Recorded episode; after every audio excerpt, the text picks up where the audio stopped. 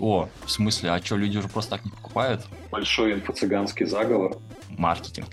Он таким был всегда. Мы идем к светлому будущему. Как обычно думал, что там деньги, а там оказался опыт очередной. Инсайдиков накинь для сообщества. Пользователи платят просто за доступ к этому комьюнити. Да, ладно, это можно вырезать. Привет, я Игорь, а это второй выпуск подкаста о продуктовом маркетинге, где PMO рассказывают, как успешно продвигать сложные продукты, победить отдел продаж, делать продукт, который продает себя сам. Наш гость Павел Гергибиани, продуктовый маркетолог, преподаватель в металлогии, бизнес-трекер, предприниматель и основатель крупнейшего в России сообщества продуктовых маркетологов. С Пашей поговорили про продуктовый маркетинг, менторстве, преподавании, опыте предпринимательства и go-to-market стратегии. Подкаст выходит при поддержке морально-волевых. Расскажи немного о себе.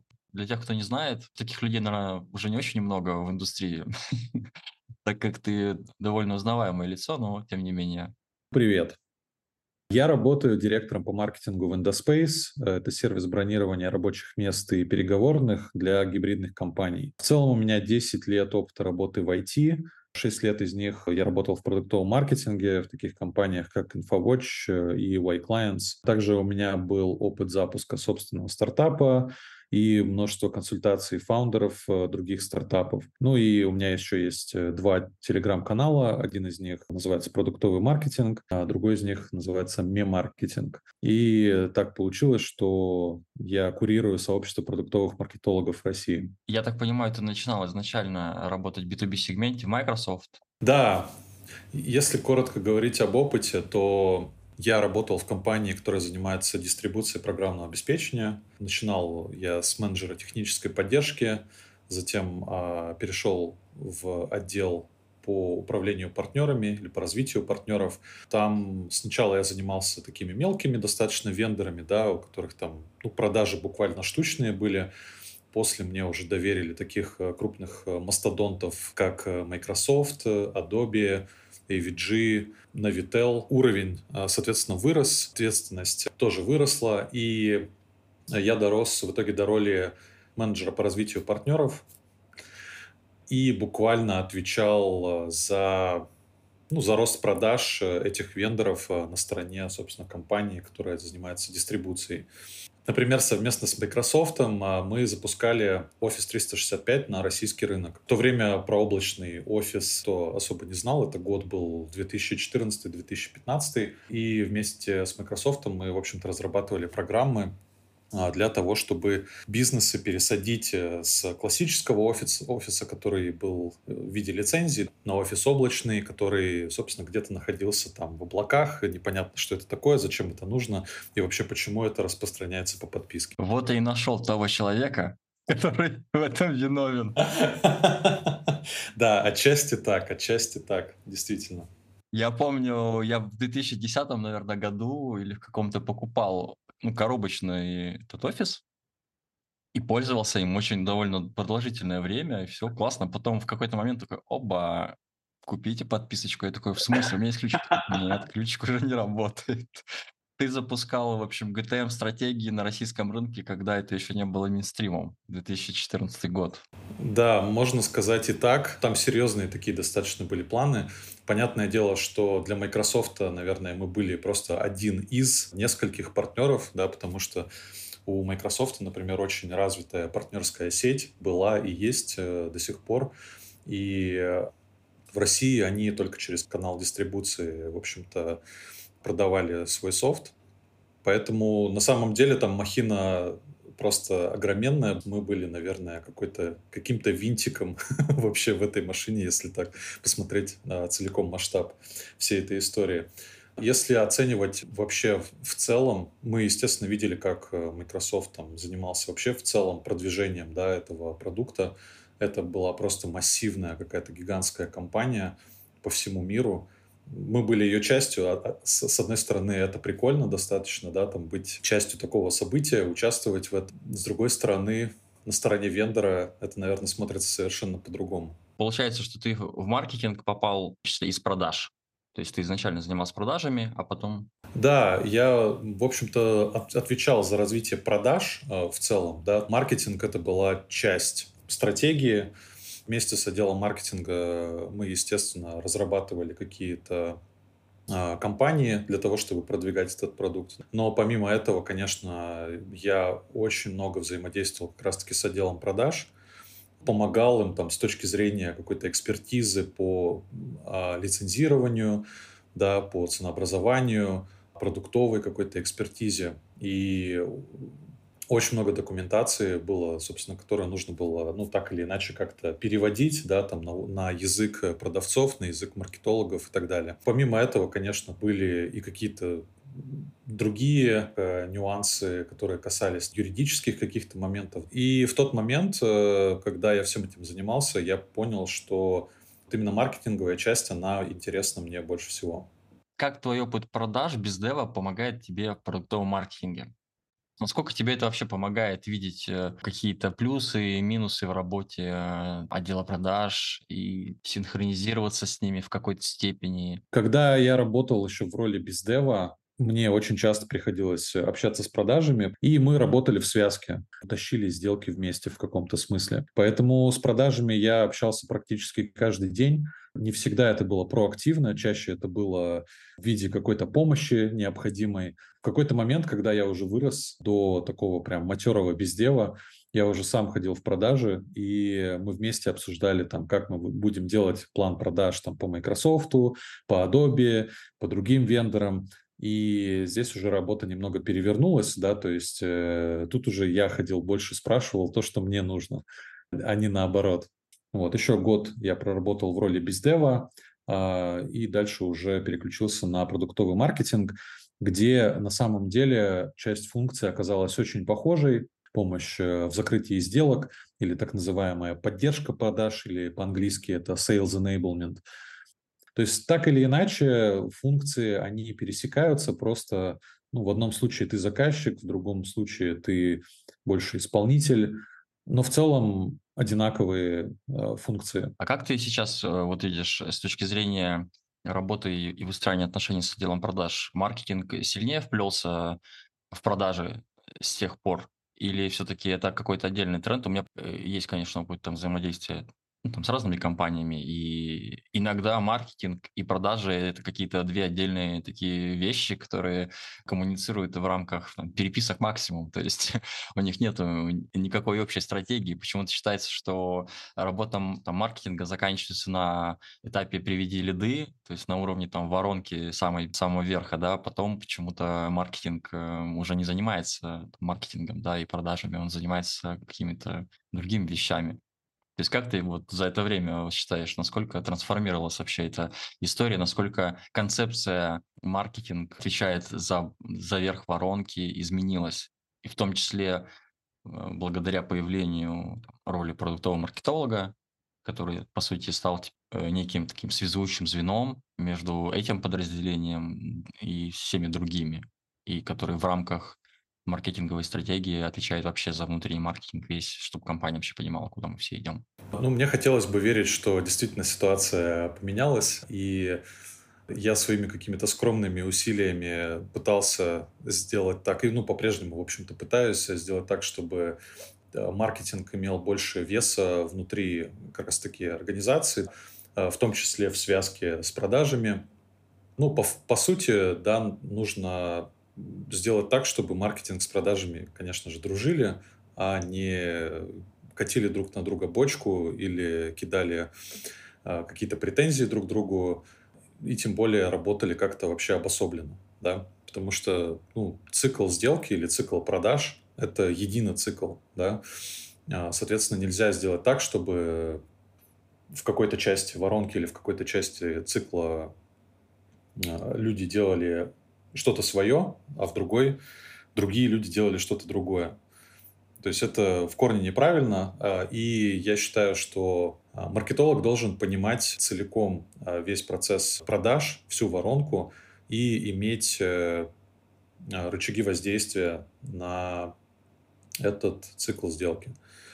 Отчасти это зависит и от компетенций э, маркетолога, да, от его опыта, от его напористости, может быть, так сказать, да, то есть каких-то личных качеств в том числе, потому что, безусловно, в компаниях такое может до сих пор встречаться, да, то есть когда есть водораздел между маркетингом и продажами, когда руководство это ну, не до конца понимает, что так не должно быть, а, нужно протаптывать какие-то новые дорожки. Вряд ли, кроме маркетолога, кто-то сможет это сделать. Если в компании все же пришли к правильному какому-то процессу да, или правильной организации э, цикла продаж, то я надеюсь, что наши усилия как продуктовых маркетологов, они оправдались, и мы идем к светлому будущему, где э, маркетинг не будут э, огораживать от продаж, и маркетинг сам будет в состоянии организовать весь процесс, весь цикл сделки. Еще вопросы более фундаментального, наверное, характера с точки зрения твоей призмы. Ты на рынок смотришь так или иначе, ты там в нем давно уже, и у тебя есть статья от 2021 года, где ты как раз-таки пытаешься разобраться кто такой маркетолог, зачем он вообще нужен и к чем он от продукта отличается. Вот у тебя за это время как-то изменилось вообще понимание, э, все-таки роль? Вот она такая должна быть, или она меняется, эволюционирует, или, может быть, она вообще уже не нужна на самом деле? И это все такая какая-то дань моде, которая пришла с Запада. Ну, как, в принципе, весь маркетинг. Да. А, на самом деле я тоже думал над этим вопросом, насколько это было ну, какое-то очередное веяние Запада. Может быть, это вообще был какой-то большой инфо-цыганский заговор. А на самом деле я ну, по-разному смотрел на всю эту ситуацию, по-разному смотрел на то, как развивается вообще а, эта роль или эта профессия. В конечном итоге я пришел все-таки к выводу, что все-таки хорошо, что ну, мы, в частности, в России тоже двигаемся в этом направлении, в сторону того, что появляется такая роль, и в целом о ней больше говорят, она стандартизируется, или, по крайней мере, а, есть попытки как-то ее стандартизировать, как-то ее очертить, дать э, и менеджменту, и самим маркетологам понимание, а, что эта роль из себя представляет, какие у нее обязанности, какие у нее компетенции должны быть. А, и что от нее можно ожидать в конечном итоге, да, как э, какой-то конечный результат э, в виде каких-то метрик.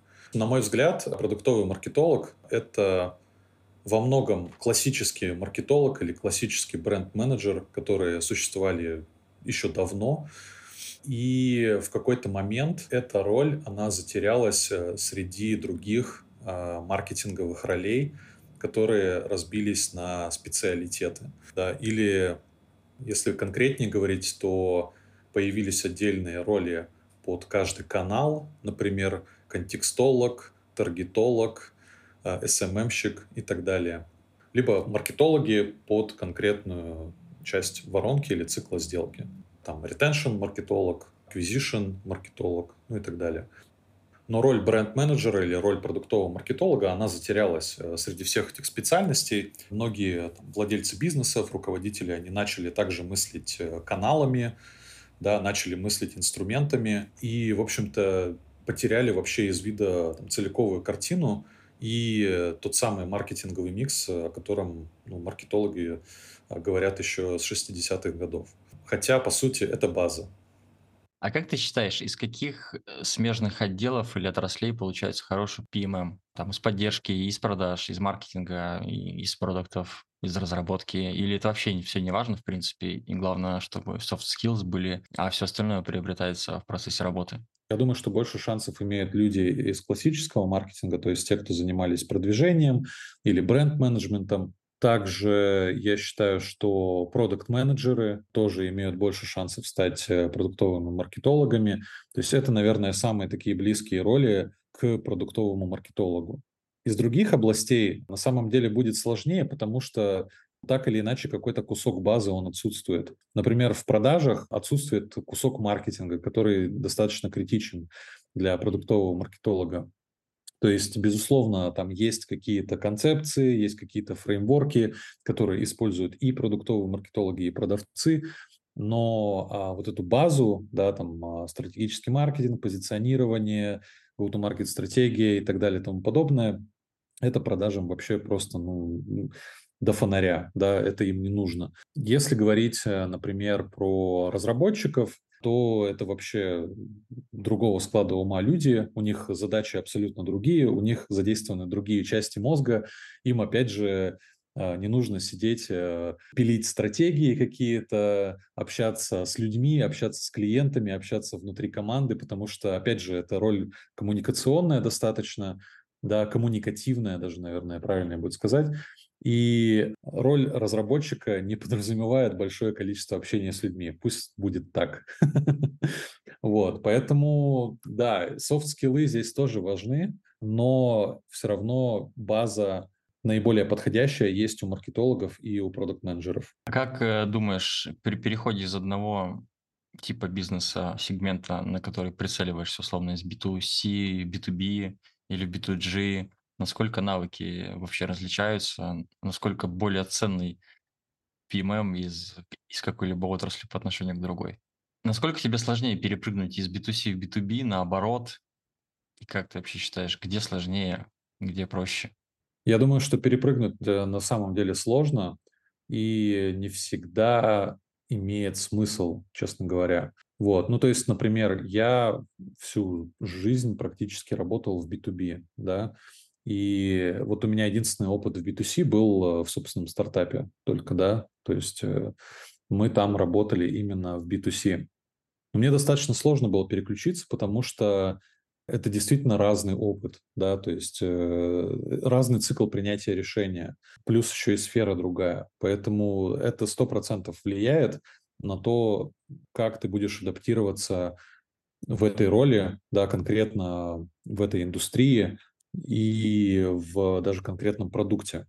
Я скорее сторонник того, чтобы выбрать э, ту отрасль или ту нишу, или тот тип продукта, который больше всего нравится, который больше всего понятен, и капитализировать э, опыт именно в этом продукте или в этом направлении. То, есть это может быть и B2B, может быть B2C, но однозначно будет э, сложно переходить из одного в другое. Если в этом есть потребность, да, если есть жажда знаний, поработать руками и там, и там, то, конечно, пожалуйста. Но нужно понимать всегда этот риск, да, что будет тяжело, может, может быть, не получится. То есть, на мой взгляд, лучше как можно раньше определить, что тебе больше подходит, да, и качаться именно в этом направлении. Преимущественно, конечно, продуктовые маркетологи работают в B2B.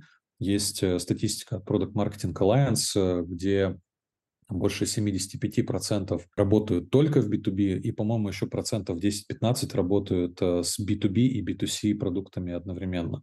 Ну, просто гигантская вероятность того, что вы попадете именно в B2B. Хотя B2C тоже, безусловно, есть, а, но их меньшинство. Интересная мысль про капитализацию опыта, о том, что тюнить больше то, что у тебя и так хорошо, на уровне держать всегда. То есть нет особо, наверное, смысла тюнить то, что у тебя сильно отстает, потому что есть люди, у которых наверняка эти навыки более сильно развиты из коробки, скажем так, из mindset а, или просто у них софты выше от родителей. Поэтому они какие-то вещи будут э, быстрее просто приобретать в плане опыта, чем ты. Да, еще тут нужно учитывать, да, что в B2B ну, работа с эм, в том числе достаточно серьезными людьми на высоких должностях, да, может такое быть.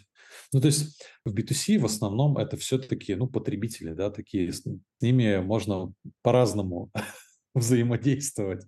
Ну, в СМБ на самом деле примерно такая же ситуация. То есть малый и средний бизнес, он тоже состоит из... Ну, это по сути B2C такой в каком-то смысле. Small business, да, это действительно очень похож на B2C, когда все-таки речь уже доходит там до среднего бизнеса, да, или тем более до enterprise, то там, конечно, уровень общения тоже нужно уметь поддерживать. Поведенческие привычки, отдельные ценности.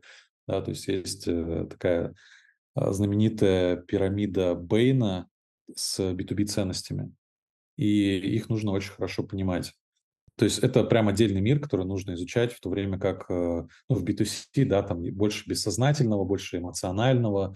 Вот у тебя нет ощущения такого, что продуктовый маркетинг немного сместился в плоскость европейского маркетинга, да, когда, то есть американский там, там словно 4P, а европейский он всегда топил э, за потребителя, значит, за пользователя, да, вот за это все. И, по сути, там все это сместилось э, в 4C. Потребитель, удобство, стоимость и коммуникация. И что продуктовый маркетинг как будто бы стал за это отвечать. То есть сейчас по своей работе вижу, по опыту коллег, которые часто об этом пишут, о том, что сейчас все-таки фокус сместился более в потребительские исследования, в сегментацию, выстраивание доверительных отношений, в комьюнити-менеджмент, там, перестали бегать с продуктом из коробки, а начали строить вокруг своих продуктов некое комьюнити, там разбивать на какие-то микросегменты, с каждым сегментом отдельно работать. Тенденция, как ты думаешь, она связана с тем, что люди наконец поняли, что, а, типа, классический маркетинг, он же тоже про это, а почему мы, типа, этого не делали? Я так всегда делал, например, да, то есть э, сегменты, какие-то исследования, упаковка под разные, там, LPR, под разные сегменты, гиперсегментация, но это, возможно, мое профессиональное такое искажение, потому что я работал в B2G и в B2B в основном. У меня какие-то всегда сложные продукты были непонятные, сложные LPR, цикл сделки год, поэтому приходилось постоянно тюнить все там, каждый отдельный этап воронки, под каждую встречу ты тюнишь презентацию, там, спичи, как бы и так далее. И для меня это супер очевидно было. А сейчас как будто бы рынок такой, о, в смысле, а что, люди уже просто так не покупают? Типа, давайте делать продуктовый маркетинг. ну, и назвали это как бы продуктовый маркетинг, хотя это, по сути, маркетинг. Он таким был всегда. У тебя нет ощущения, что эта тенденция связана вот, что миллениалы переизобрели маркетинг? Да, э, я начну тогда с э, того, что ты говорил про маркетинговый микс ну, действительно была такая эволюция, скажем так, да, от э, там, 4P там, к 4C, сам 4P тоже развивался, да, там в какой-то момент начали добавляться все больше P, сейчас их там уже 15, э, если я не ошибаюсь. Но классический, наверное, все-таки 7 остается. В какой-то момент фокус э, сместился на потребителя. Так или иначе, в связи с экономическим ростом продуктов на рынке стало появляться все больше и больше.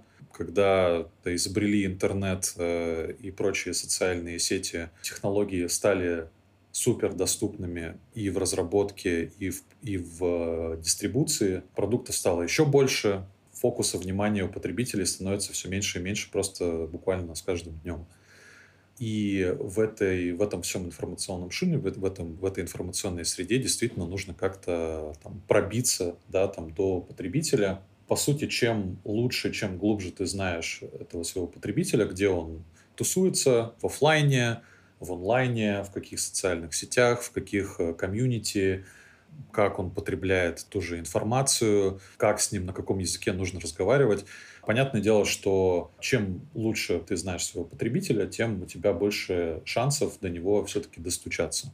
А – это конкуренция, Б – это просто количество э, информационного шума, С – это количество, наверное, не таргетированных как раз-таки или нецелевых коммуникаций, э, которые так или иначе в него тоже попадают. Поэтому, да, здесь э, в любом случае такое движение или такой сдвиг а, произошли, и с этим что-то нужно делать. То есть в этом как-то нужно развивать бизнес, так или иначе. Ну, если говорить про изобретение продуктового маркетинга, насколько я знаю, он появился, сама по себе роль появилась э, как внутренняя потребность у технологических компаний того, чтобы как-то дополнить э, продукт-менеджера. В какой-то момент э, продукт-менеджерам просто настолько глубоко приходилось э, углубляться в техническую часть продуктов, да, потому что технологические продукты, они во многом сложные а, именно с точки зрения а, разработки. Если это какой-то сложный, опять же, продукт, его нужно как-то правильно донести до покупателя, да, и помочь покупателю принять верное решение. Соответственно, здесь появился такой гэп между компетенциями, которые связаны вот именно с глубоким техническим пониманием и, собственно, маркетированием или промоушеном. Вот. А, соответственно, получились такие две половинки одного и того же целого. Просто одна половинка отвечает больше как раз-таки за техническую составляющую, да, и за разработку самого продукта, а другая половинка отвечает за там, остальные P, грубо говоря, да, если возвращаться к маркетинговому миксу.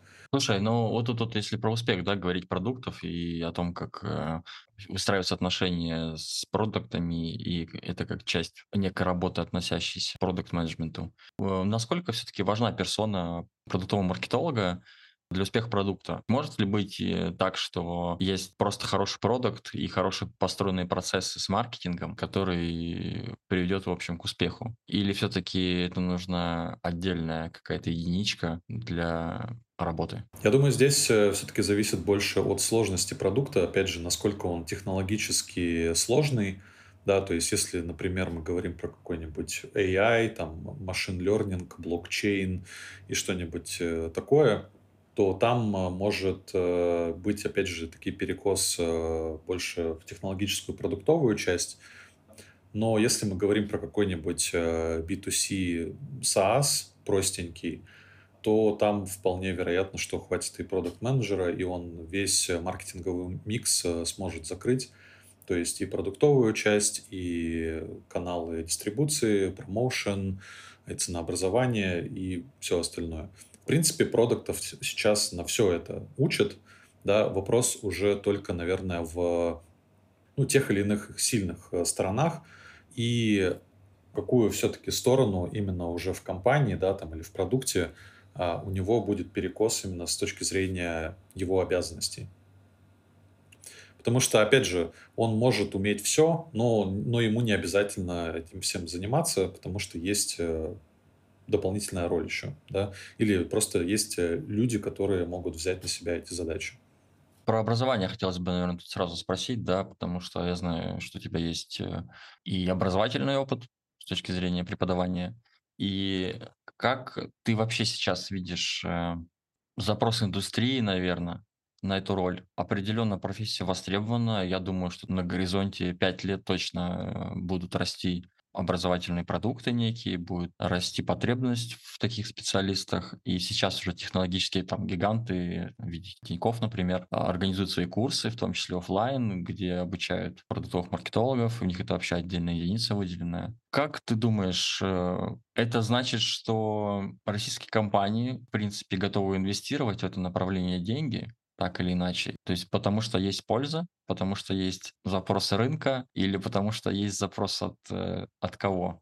Я думаю, что потребность в продуктовых маркетологах, она исходит все-таки из компаний, но важно было эти потребности и более подсветить. То я, собственно, и пытался сделать в своих статьях, постах в телеграм-канале.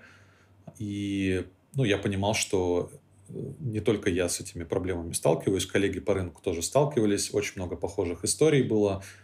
А, поэтому а, появилось желание все-таки рассказать а, об этом, рассказать о том, что можно делать по-другому, и что в целом роль продуктового маркетолога, она способна жизнь компании сделать лучше. А как у, у тебя вообще появился этот опыт образовательный в твоей карьере? То есть как ты вообще стал преподавателем в нетологии? Наверное, расскажи немножко о том, как ты вообще к этому пришел, какие у тебя ощущения от этого опыта и насколько он там, ценен.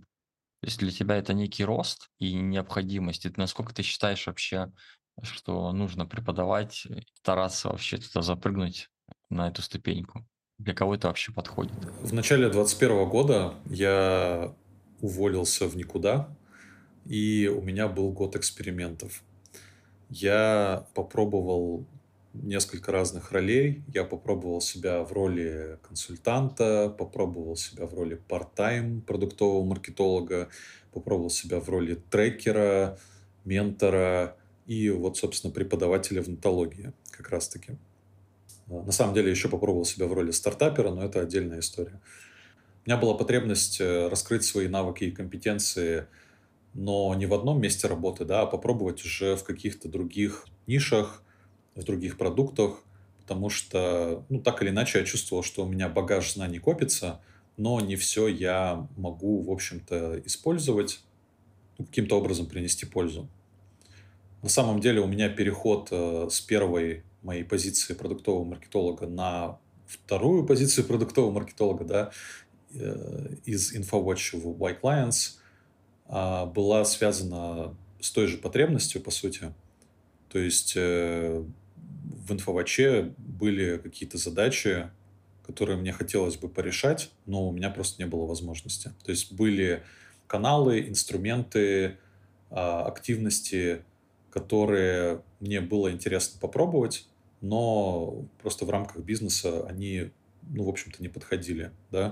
То есть вот как ты описывал, например, свой опыт в B2G, в B2G там, ну, тоже особо не позапускаешь э, количественные какие-то эксперименты, ну, а хотелось бы. Ну и так получилось, что мне хотелось э, делиться знаниями, в том числе в каком-то говорильном формате. И говорильный формат мне нравится до сих пор. Поэтому я оставил для себя формат менторства, формат э, а, преподавания, э, потому что это тот формат, в котором мне нравится, в общем-то, общаться с людьми, делиться знаниями. Звучит как рекламная интеграция. Вообще, нужно ли стремиться попасть в некие образовательные вещи, если у тебя есть как бы желание такое? Или это такая все-таки история более про про, про волонтерство, скажем, да, про передачу знаний. Вот. Да, слушай, ну я на самом деле смотрел на эту историю и с точки зрения возможности заработать денег, и с точки зрения прокачки личного бренда. Мне интересно, в какую, мне интересно было, в какую сторону это повернется. В итоге я, конечно, пришел к выводу, что это история про личный, личный бренд. Появляется статус эксперта, лектора, преподавателя. Не профессора, конечно, но э, тоже неплохо. Ну и в каком-то смысле, да, есть еще пре преимущество этого в том, что ты свои знания можешь как-то подупаковать. Потому что преподавание это всегда в первую очередь про упаковку своих собственных знаний с целью, чтобы их дальше донести. Стоит ли идти другим продукт-маркетологам таким путем? Я думаю, что нужно, опять же, смотреть э, внутрь, внутрь себя, внутрь своих потребностей. Если такая потребность есть, то, конечно же, ее нужно удовлетворять. Паша, еще я знаю, и ты говорил про это, ты менторишь. Еще расскажи про это. Зачем ты это делаешь? Какая польза от этого? Кто твои менти? С какими запросами они обычно приходят? Э, нужно ли вообще идти в менторинг как ментор или как менти?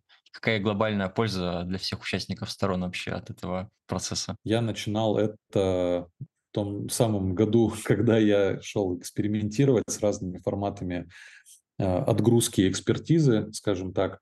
Менторство был один из таких форматов, да, помимо там трекинга, преподавания, консалтинга, и в целом это такой достаточно комфортный формат, потому что там это больше на самом деле про какую-то эмоциональную поддержку, да, нежели про какую-то отгрузку экспертизы.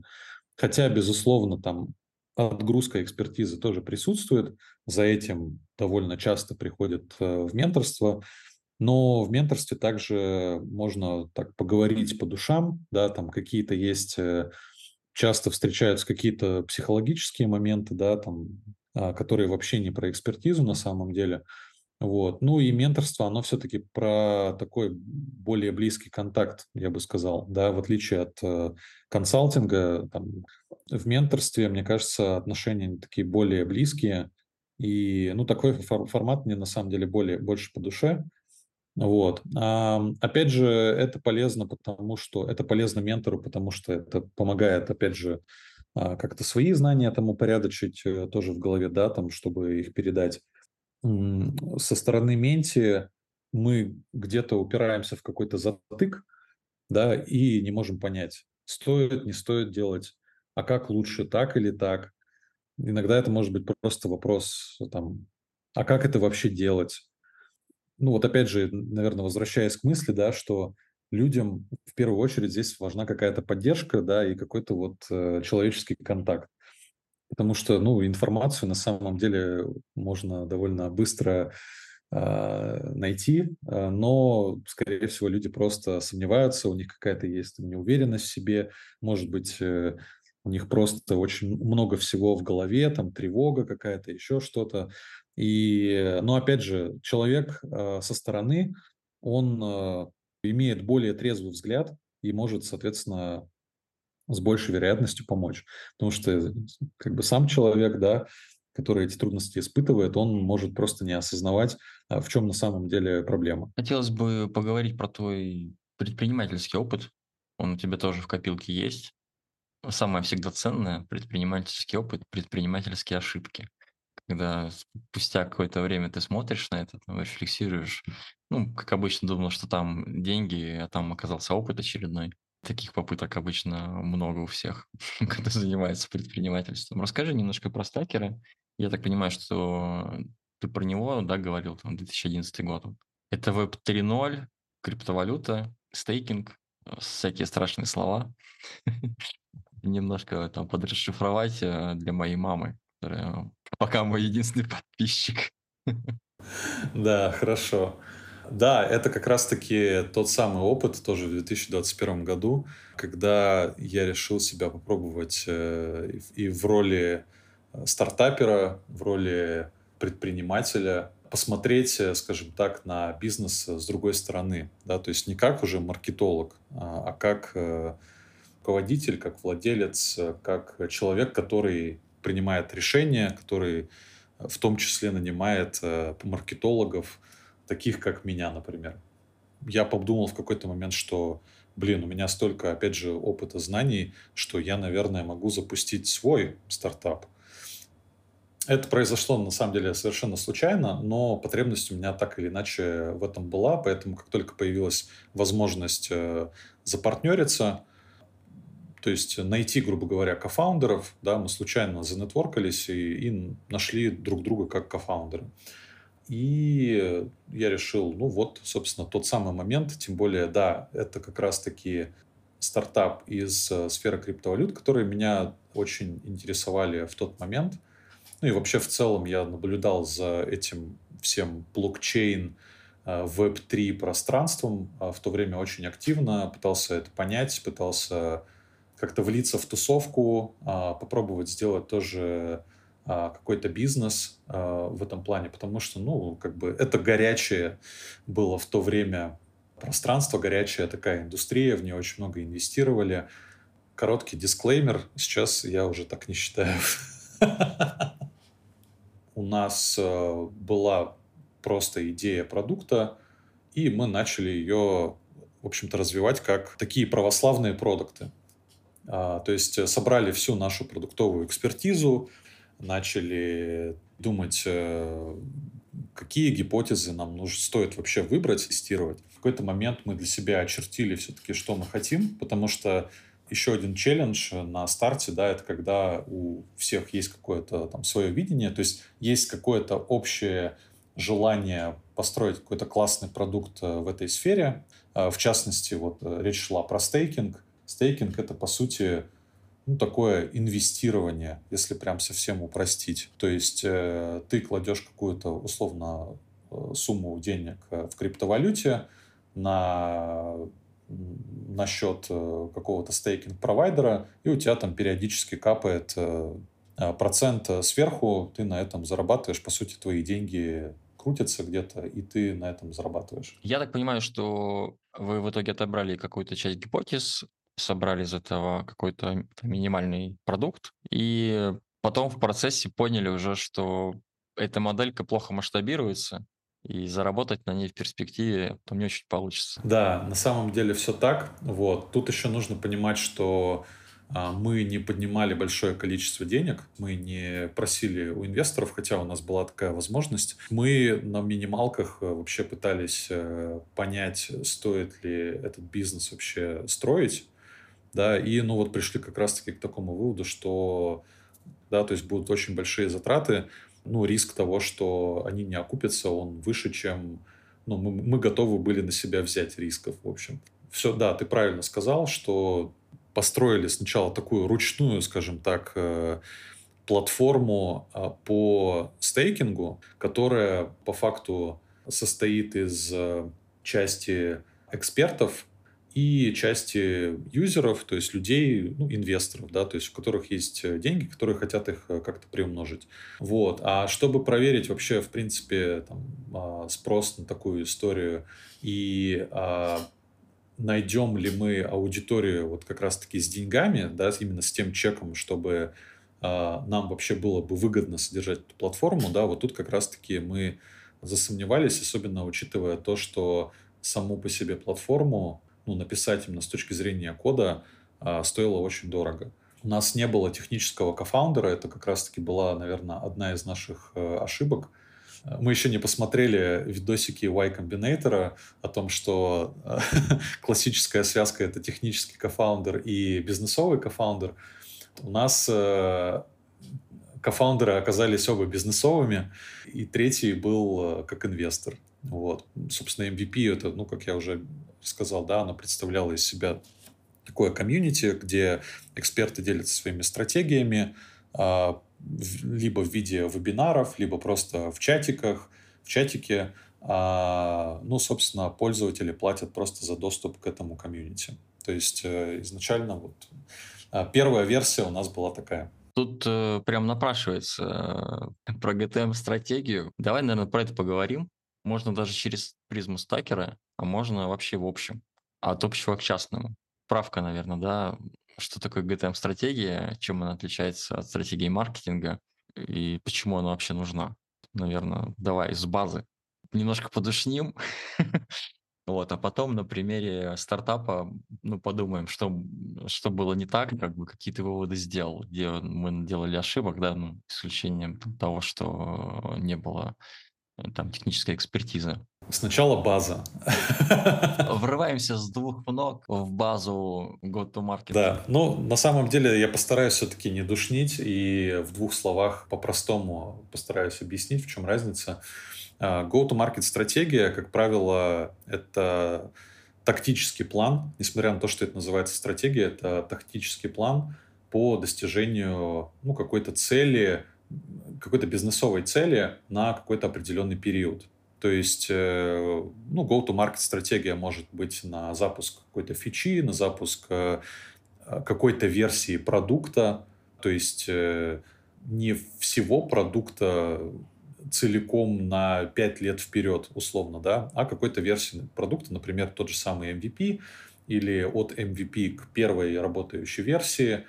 А, это может быть маркетинговая компания, да, то есть э, не обязательно должно меняться что-то на стороне продукта, да, то есть go-to-market стратегия может э, в том числе быть и направлена на, например, расширение каналов дистрибуции или тестирование маркетинговых гипотез. Если говорить про а, маркетинговую стратегию, то это более глобальная стратегия, которая учитывает э, в себе в том числе видение вообще бизнеса, то есть каким этот бизнес э, себя представляет не только с точки зрения продукта или с точки зрения каких-то используемых э, каналов, тактик и всего прочего, да, но и с точки зрения сервисной составляющей, и с точки зрения бренд коммуникации, да, то есть бренд-стратегия. И по факту она смотрит на несколько лет вперед. В то время как э, go-to-market стратегия, опять же, смотрит на какой-то обозримый период времени, например, там, три месяца, полгода, максимум год. Ты говорил э, про то, как вы начинали в стакера, значит, готовили гипотезы, потом готовили там ICP и все прочие истории. Как лучше подойти на этапе самом раннем? Делать байер персоны или все-таки исходить от, от джобов, да, и от них уже рисовать свой ICP с учетом а, ценообразования продукта, там, затрат операционных и прочего, прочего, прочего. То есть как вот э, все-таки определить на, на самом раннем этапе целевые сегменты? Мы делали так. Ну и в целом я считаю, что и сейчас стоит делать так. Мы шли тоже от джобов в первую очередь, но так или иначе мы добавляли контекст э, ну, в виде персоны, потому что, на мой взгляд, это все-таки тоже важно.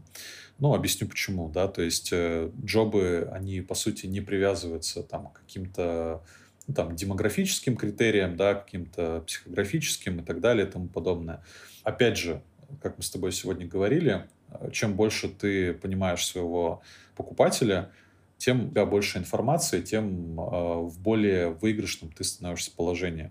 В этом случае я думаю, что персона как фреймворк, да, она позволяет все-таки обогатить те самые джобы и ну, просто накинуть сверху больше контекста, чтобы у тебя было больше понимания, а где, собственно, ты будешь этих целевых потребителей искать. Потому что, ну, как бы сам по себе там jobs to be done, там, стейтменты, да, или job story, они не подразумевают вот этого более богатого контекста.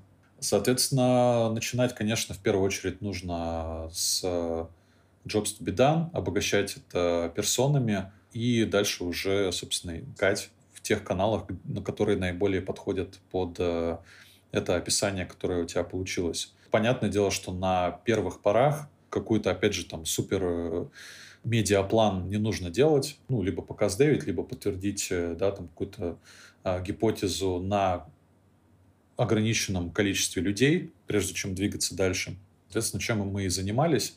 На первых порах мы как раз-таки перед тем, как уже идти за деньгами к инвесторам, да, мы хотели вообще разобраться, что действительно такие сценарии, они существуют, такие боли, они существуют, да, и можно их закрыть вот тем продуктом, который мы собираемся пилить. А как вы э, вообще распределяли вот отношение бренд-форманса, условно, к прямым продажам? То есть вы сразу пошли в каналы, и либо вы параллельно развивали еще бренд? И как ты вообще считаешь, как нужно? С чего начинать? Параллельно это делать? Либо прокачивать продажи сначала, потом бренд? То есть какое должно быть, наверное, оптимальное соотношение между условным брендингом и прямыми продажами. Понятно, что корреляция есть, но куда фокус изначально лучше направить? Если прямые продажи это здесь и сейчас, это понятные там каналы какие-то, да, платные, то брендинг это такой очень длинный хвост, там ассоциированные конверсии у тебя будут с него там спустя полгода и так далее. Понятно, что на этапе первом он требует больше затрат. В перспективе, наверное, он выигрывает. Вот вопрос такой, с чего начать?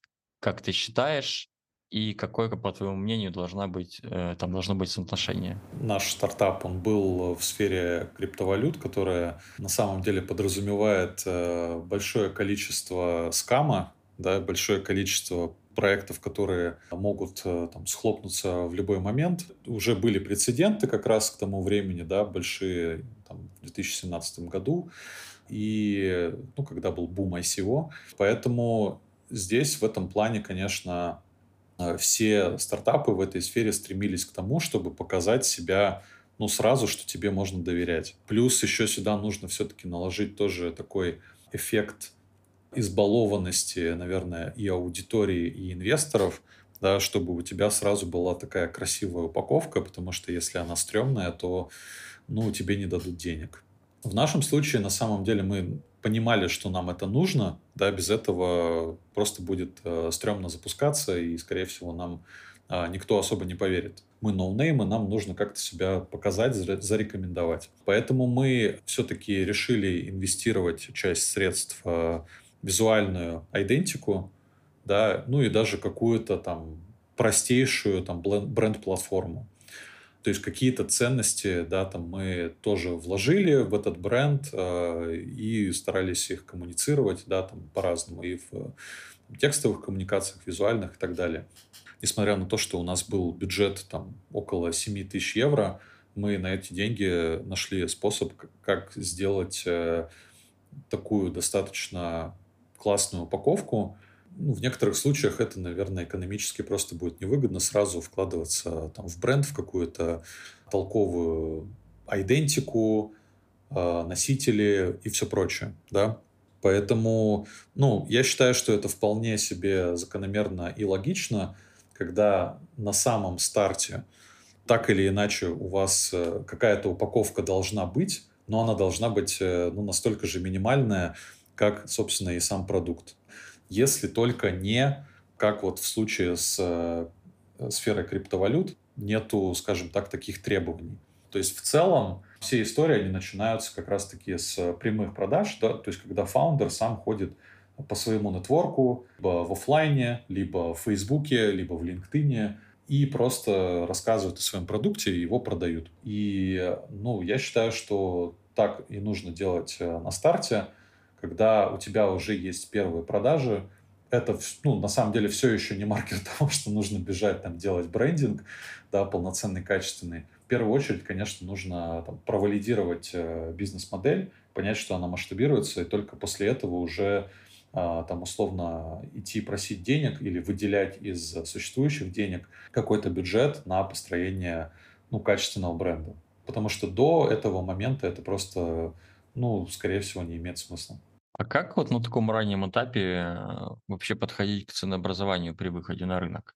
Как вот тут не промахнуться? Как вы от чего отталкивались? Потому что вы планировали заработать на комиссии, а комиссия это такая, как бы есть обороты, есть комиссия, нет оборотов, нет комиссии. Ну да, ты на самом деле примерно описал то, как мы это и делали. То есть э, мы построили ну, модельку как раз-таки, да, юнит экономики, в общем-то, поприкидывали как раз-таки... Ну, мы отталкивались, на самом деле, больше не от э, какого-то рыночного прайса, а, а скорее от э, костов. И э, смотрели, при каком раскладе нам просто будет выгодно этим заниматься. Исходя из этого, мы уже сделали прайс вот на подписку, да, там в MVP. То есть у нас же первый продукт был как э, подписка, да, там в доступ в а, экспертное комьюнити и, ну, по сути, к инвестиционным стратегиям. Вот, то есть э, мы отталкивались от того а, вообще, насколько, а, ну, то есть выгодно как а, фаундерам, как бизнесу, да, и насколько рынок, да, то есть клиенты будут готовы вообще платить, да, за такого рода решения. Ну и в целом, да, там мы нашли там первых э, заинтересованных э, лиц даже за, за этот прайс, вот, но к тому моменту уже просто решили там, ну, дальше не, не развивать эту историю, потому что уже как раз-таки столкнулись э, с ограничением в там, разработке, да, скажем так. То есть, когда мы уже прикинули, во сколько нам обойдется разработка, мы поняли, что ну, там действительно ни первая модель, ни вторая модель не смогут, э, ну, вторая модель, я имею в виду с комиссией, да, они не смогут ну, быстро окупать э, там, все вот эти косты. На этапе уже как раз-таки э, автоматизированной платформы, где мы брали бы комиссию, да, там, конечно, ну, опять же, ты правильно говоришь, нужен объем. Смогли бы мы обеспечить такой объем, ну, вопрос. Опять же, к тому моменту мы решили не рисковать и просто закрыли эту историю.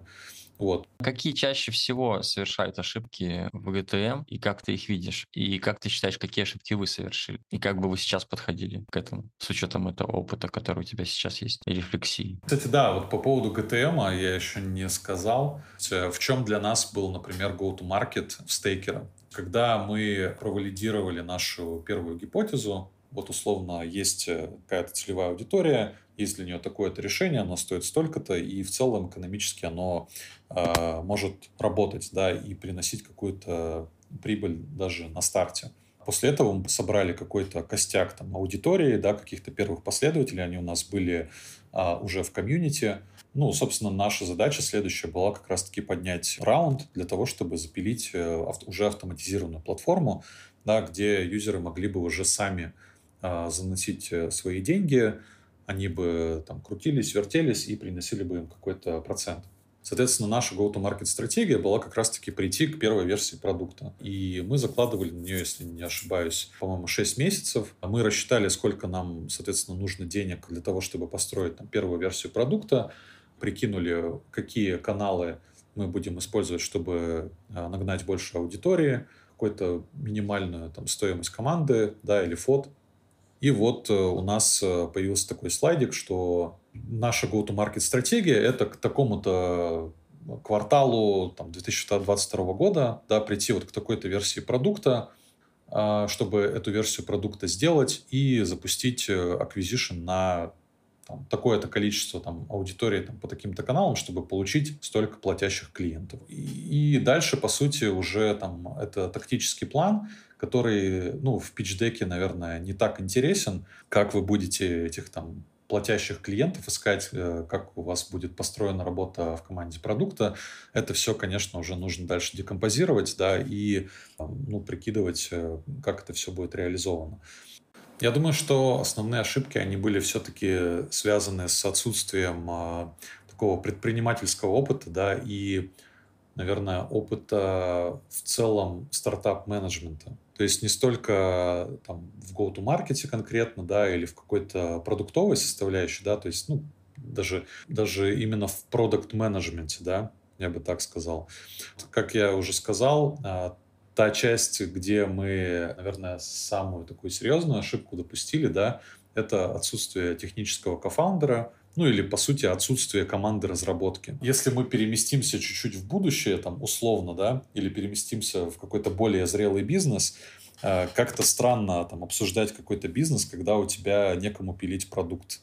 ну, если так э, упростить совсем, да. На, на совсем ранних стадиях, да, на э, стадии, когда у тебя еще ничего нет, это не так очевидно, и этот момент вот мы как раз упустили. Второй момент, наверное, был связан с тем, что, ну, связан скорее с коммуникацией. То есть мы потратили на research ну, где-то несколько месяцев, наверное, в общей сложности, и перешли к каздевам, а, ну, вот спустя, там, типа, месяца три, наверное, только, или четыре, может быть, даже. Все это время мы общались так с экспертами, общались с нетворком, общались между собой, а, как-то пытались, наверное, формализовать э, или структурировать, наверное, вот э, свои знания и опыт и с точки зрения там продукт-менеджмента, и с точки зрения, опять же, понимания там индустрии. Но я бы не сказал, что это ошибка, но на это точно стоит обратить э, внимание, когда ты а, ну, идешь пилить э, там стартап или идешь пилить продукт, да, это вообще понимание индустрии, да, или понимание ниши. Потому что если у тебя есть достаточно понимания в этой нише, это еще называют founder market fit, а, то есть когда фаундер понимает а, свой рынок, насколько он его глубоко понимает. Это может быть э, там, многолетний опыт работы в этой индустрии. У нас, э, я бы не сказал, что было ну, так много опыта, а, чтобы идти, например, начинать свой бизнес в крипте. Вот. Хотя определенно была какая-то экспертиза, я за этим следил несколько лет, хотя активно, конечно, не принимал участие, ну, так же, как, собственно, и кофаундер мои. Вот. И я думаю, что какое-то время у нас просто ушло на более глубокое понимание индустрии в целом, да, и, ну, каких-то отдельных э, процессов уже подкапотных, которые, ну, именно в технологической составляющей, да, и, и в экономической составляющей э, криптовалют заложены критический момент оказался в рисках. То есть вы недооценили, какие риски вообще на этом этапе могут быть и как их минимизировать. То есть в этом, я так понимаю, была ключевая, наверное, да, ошибка. Риски определенно были. Классический бизнесовый риск там уйти в кассовый разрыв, потому что очень высокие косты на разработку и команду, которые мы, естественно, ну, заранее тоже не учитывали. Еще вопрос есть. Насколько ты вообще адепт э, фреймворков, в том числе для, для GTM? Используешь ли ты их в своей работе? Какие у них есть плюсы и минусы? И какие ты можешь э, рекомендовать? Какие классные? Какие не очень? Да, на самом деле очень много использовал фреймворков, когда еще работал в найме продуктовым маркетологом, когда нужно было в целом как-то свою нейронку натренировать э, так, чтобы, в общем-то, можно было и не пользоваться никакими фреймворками уже. Первоначальный какой-то подход или образ мыслей, фреймворки, конечно, полезны и нужны. В какой-то момент э, ты просто понимаешь, что тебе не обязательно смотреть э, во всякие таблички, чтобы понимать, куда вообще двигается бизнес и в какую сторону там, где что нужно повернуть. То есть, например, когда ну, вот есть э, классный фреймворк, там бизнес Model Canvas или Lean Canvas, очень классный фреймворк, который, по сути, тебе позволяет ничего не забыть, когда ты запускаешь там какой-то бизнес или какой-то продукт, а, или, опять же, какую-то версию там, продукта, да, то есть вот он как такая методичка, по которой тебе нужно пройтись. Да? Тут не хочется говорить чек-лист, потому что это слишком сложновато для чек-листа, но классная штука, по которой ты а, можешь пройтись, чтобы ничего не забыть. Да? То есть все ли у тебя есть э, в твоем а, чемоданчике, да, прежде чем ты будешь выходить на рынок. Соответственно, там, ну, как бы все базовые составляющие, кто является клиентом, что из себя представляет продукт, какие он проблемы решает, чем он отличается от конкурентов, да, там, э, ценообразование, косты, каналы, ну, в общем, все, что тебе, по сути, нужно, да, то есть на самом деле тут хочется, опять же, пробросить э, параллель или связь э, с классическим маркетинговым миксом, да, а, которая определенно здесь присутствует, просто, ну, опять же, она дополнена большим контекстом или большим пониманием бизнеса целиком, да, хотя суть, по сути, одна и та же. И это, опять же, к вопросу, какие фреймворки классные, какие нет. Вот 4P э, классный фреймворк, потому что он все это начал, и, по сути, э, все последующие, наверное, фреймворки э, произрастают, в общем-то, из него, да, то есть из маркетингового микса. Но есть и конкретные фреймворки типа Pragmatic фреймворк, например, да, самый такой известный среди продуктовых маркетологов, наверное, не столько, наверное, известный в России, сколько за рубежом, но считается таким достаточно классическим, в котором уже на самом деле от стратегии до тактики существует э, несколько стадий, по-моему, их 8, если я не, не ошибаюсь. И в, в каждой этой стадии есть ряд активностей, да, через которые компания там, или команда должна проходить как бы, опять же, методично и последовательно. Начинается с research а и стратегии, и заканчивается реализацией. И вот на каждом этом этапе там все написано, что кто должен делать. Опять же, компании могут быть разные совершенно, могут быть э, огромные корпорации с э, огромным количеством а, команд э, и иерархией и процессами, для них это скорее полезнее будет, да, чем для какого-то там начинающего бизнеса, потому что для начинающего бизнеса эти вещи просто могут быть э, неактуальными. Там, наверное, половина этих активностей, она просто еще не нужна. Для кого-то просто смертельными. Да, для кого-то просто смертельными это потеря времени будет для них по факту, да. Ну и в заключение, наверное, хочется еще, Паш, поговорить про российское комьюнити, ты так или иначе э, стоишь в авангарде самого крупного в России, наверное, единственного пока канала в телеге по продуктовому маркетингу, в том числе ты это модерируешь чат, тоже крупнейший в России продуктовых маркетологов. Это все растет, это очень позитивно. Спасибо вообще, что есть канал, я его регулярно читаю. Хотелось бы, чтобы ты, конечно, почаще писал. я так понимаю, что для тебя это факультативная история, поэтому там вообще как ты к этому пришел? Там, зачем начал там, вести канал? Потом ты начал вести второй канал с юморесками. Зачем ты это делаешь? Или это чемодан без ручки? Или у тебя есть планы? Кстати говоря, может быть, есть э, секретная инсайдерская информация с первых уст, когда будут новые мемы, что будет в канале и есть ли план развития канала и комьюнити? Во-первых, спасибо. Очень приятно. Очень приятно, что ты читаешь. Очень приятно, что это помогает и помогает комьюнити. Я на самом деле рад, что это помогает. Отчасти, опять же, закрывается моя потребность в признании. Ну, я думаю, что она у многих э, есть. И я, в общем-то, честно себе э, говорю об этом, да, что у меня есть такая потребность, и почему бы ее таким образом не закрыть. Теперь, если говорить о, о двух каналах, почему их вообще два появилось. На самом деле, первый канал про продуктовый маркетинг, он появился еще ну, в 2021 году, да, то есть достаточно давно. Тогда я хотел, ну, действительно, как-то сдвинуть э, с мертвой точки вообще историю с э, обменом опытом, с обменом знаниями, другими продуктовыми маркетологами, да. Ну, в целом, как-то сделать ситуацию более позитивной, для продуктовых маркетологов именно в компаниях. То есть так или иначе мне хотелось, э, чтобы в компаниях лучше понимали роль, относились к ней пониманием, знали, как, в общем-то, этим человеком пользоваться, если можно так выразиться. Потому что, ну, очень странно, когда ты нанимаешь человека, не знаешь, как им пользоваться, да, то есть берешь инструмент, и микроскоп, да, и начинаешь, начинаешь им гвозди забивать. Теперь про второй канал. Я начал заниматься мимоделанием а, Вообще в другом канале еще есть такой канал «Стратегия и маркетинг» э, Сергея Притко. Там он периодически у себя а, проводил конкурсы на лучший стратегический мем.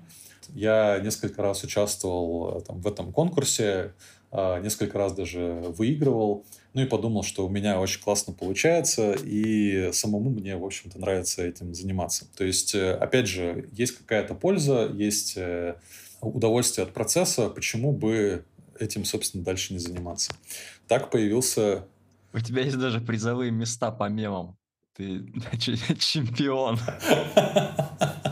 Ну да. В каком-то смысле да. Вот. Поэтому э, я решил э, что-то из этого сделать, посмотреть, э, смогу ли я генерить мемы, скажем так, на потоке. И оказалось, что могу. Каналу скоро уже будет почти год, и я практически каждый будний день делаю по новому мему. И ну, в целом, мне пока все нравится. И комьюнити тоже, поверь. Я регулярно шарю твои мемы всем своим коллегам в чат там, и так далее. Очень хорошо, бодрит. Спасибо. Как вот ты сейчас видишь, какая-то эволюция будет каналу? То есть Product Marketing Alliance Russia или там курс или то есть э, какая-то эволюция планируется. У тебя есть PMM ну, Volt, да, который ты позиционируешь как такая библиотека PMM, куда можно там посмотреть, да, что вообще есть по теме в Рунете, что-то почитать, какие-то курсы посмотреть. Я тоже там, кто что-то спрашивает, я им от, отправляю ссылку обычно, говорю, вот сюда смотри, там все, все, что есть на текущий момент времени. Это как-то во что-то трансформируется. Инсайдиков накинь для сообщества. Было желание сделать из этого действительно что-то большое а-ля Product Marketing Alliance или, ну, хотя бы какую-то упрощенную версию, скажем так. Ну, в общем, чтобы был какой-то ресурс э, единый для продуктовых маркетологов, к которому они могли обращаться, да, там, по по любому запросу, там, по любой потребности, да. То есть, ну, какое-то глобальное видение, оно, ну, конечно, такое. С реализацией на самом деле есть проблемы, то есть, как ты вот отметил уже, да, у меня очень нерегулярно получается писать в канал. Практически нет времени заниматься какими-то еще параллельными штуками. А плюшки, как тот же PMM Vault, а, его нужно актуализировать, его нужно обновлять. Комьюнити тоже делится опытом своим, и это тоже можно инкорпорировать да, там, в рамках э, того же PMM Vault но очень тяжелая такая история именно с той точки зрения, что действительно требует времени, и поскольку а, ну, я этим занимаюсь один, в этого времени у меня не хватает. В идеале я хочу прийти к тому, чтобы у меня действительно появился какой-то денежный ресурс, который я смогу вкладывать именно в развитие канала, ну или в развитие, скажем, экосистемы, да, какой-то вокруг этого канала и идти к чему-то вроде того же Product Marketing Alliance. Ну, я считаю, что пока такого ресурса нет, он еще нужен. И можно было бы таким образом закрывать, э, там, опять же, любые потребности, да, там, в любых знаниях, экспертизе с помощью этого ресурса. Там были бы условно и какие-то материалы, и то же самое комьюнити, которое, ну, по факту сейчас вот только в Телеграме, да, и обитает и делать э, каким-то его более интерактивным, что ли. То есть оно по факту сейчас живет э, и развивается само по себе. Я скорее за ним присматриваю. Но, безусловно, можно, это, можно и нужно да, это делать более активно. То есть комьюнити менеджмент это проактивная больше позиция, нежели наблюдательная. Будем ждать новостей тогда в ближайшее время в канале. С родмапом. С родмапом, да-да-да. Ну да, да, тут, э, конечно, эту историю нужно, в нее нужно вкладывать. То есть э, я не вижу пока что историю, там, например, с какими-то инвестициями, чтобы развивать э, продуктовый маркетинг. Хотя, может быть, может быть. Вот. Но это должно и какой-то профит, соответственно, приносить. И такая моделька у меня в голове пока не складывается. То есть, э, ну, опять же, либо можно, можно копировать модель э, Product Marketing Alliance, но к этому относиться нужно не как к сайт-проекту, да, на это действительно помимо денег еще и нужно время тоже аллоцировать достаточно много. Я сейчас, к сожалению, занят другими вещами. О, я, кстати, могу еще сказать, что А, у меня была идея тоже запустить э, подкаст а, про продуктовый маркетинг. А, и я на самом деле даже рад, что ты запустил свой, и что я могу просто в этом поучаствовать. А, и а, на самом деле очень круто, что ты вообще взялся за эту идею и, ну, собственно, помогаешь э, нам нести свет в массы. Вот. Потому что, да, мне кажется, что более ценно все-таки, когда а, ну, в сообществе неважно, да, там, либо вместе со мной, либо по отдельности, да, появляются какие-то новые активности, новые форматы контента, да, или коммуникации. В конечном итоге я считаю, что стоит, или так сказать, более ценно именно то, что в целом комьюнити развивается и развивается профессия, да, нежели там мой личный бренд. Блиц. Можно отвечать не обязательно коротко. Найм или предпринимательство? Блин, жесткий вопрос. Ну тут, э, ладно, сейчас попробую как-нибудь быстро. Но я так скажу. Как душа лежит и где денег больше? Слушай, ну есть мнение, что в предпринимательстве априори денег всегда больше, но, соответственно, больше рисков, больше ответственности, больше работы. Все так. Предпринимательство это не, да, действительно, это не только больше денег, это в том числе и обязательства какие-то, да, которые человек несет перед собой, перед своими сотрудниками. Есть э, куча всяких юридических, финансовых рисков и всего прочего. High risk, high reward. Второй вопрос. Котлер или Ман? Я все-таки за оригинал, за первоисточник, поэтому Котлер. Игорь Борисович сейчас бы расстроился, наверное. Да, ну... А почему, а почему оригинал? А Ман что, не оригинал? Ну, Ман оригинал э, за счет того, что он э, как бы сделал именно локальный такой себе бренд и, ну, стал, мне кажется, таким э, локальным котлером. Э, за, за это, конечно, действительно ему большой респект. Он очень много сделал для российского маркетинга, это безусловно, но почему-то душа больше лежит все-таки Котлеру, и не знаю, наверное, мне, мне нравится его более такой академический подход. Давай тогда просто еще наброшу. А, он все-таки больше такой американский вариант предлагал. А как ты вообще относишься к европейской вариации э, Э, более такой социализированный, более клиентоориентированный, наверное. Вот. Ну, я, я считаю, что ну, как бы модель, она и должна была дальше каким-то образом развиваться, да, потому что, ну, все-таки, опять же, оригинальные 4P были представлены в 60-м году. И, ну, за это время э, модель так или иначе должна была развиваться, и э, в том числе другими людьми, да, там, с других континентов. Поэтому э, это абсолютно закономерно. И тут я бы не сказал, что что-то лучше чего-то, да, скорее просто это историческая, это эволюция. Ну и провокационный вопрос. Джуны или нейросети? Ох, сложно, сложно. А, почему-то хочется сказать нейросети. Последнее время я пользуюсь, конечно же, тоже чатом GPT, и мне для каких-то джуновых задач его более чем хватало. На какие-то задачи более сложные я все-таки предпочитаю привлекать подрядчиков, потому что там ни джун, ни чат GPT уже не справится.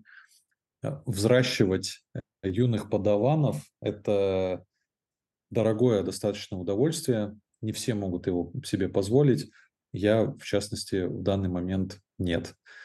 А, но я всячески приветствую такую практику, которая есть э, ну, и в крупных, в крупных компаниях, наверное, преимущественно. Вот. Но есть и в стартапах, но, если честно, я в стартапах не понимаю, зачем это. Там нужны именно как раз-таки сильные специалисты, да, чтобы э, ну, побыстрее там либо протолкнуть бизнес уже куда-то далеко, да, либо ну, закрыть его по-хорошему. А растить его на джунах, мне кажется, это так себе стратегия. На этой замечательной ноте предлагаю закончить. Спасибо тебе большое за то, что поделился своим опытом. Было интересно. Пока-пока. Давай, тебе тоже спасибо. Пока-пока. Это был второй выпуск подкаста «Ну, ПММ, погоди». Сегодня вы слушали Пашу Гергибиани и меня, Игоря Ивкина. Если вам понравился подкаст, жмите лайк. Если вы продуктовый маркетолог, пишите, поговорим о вас и вашей работе.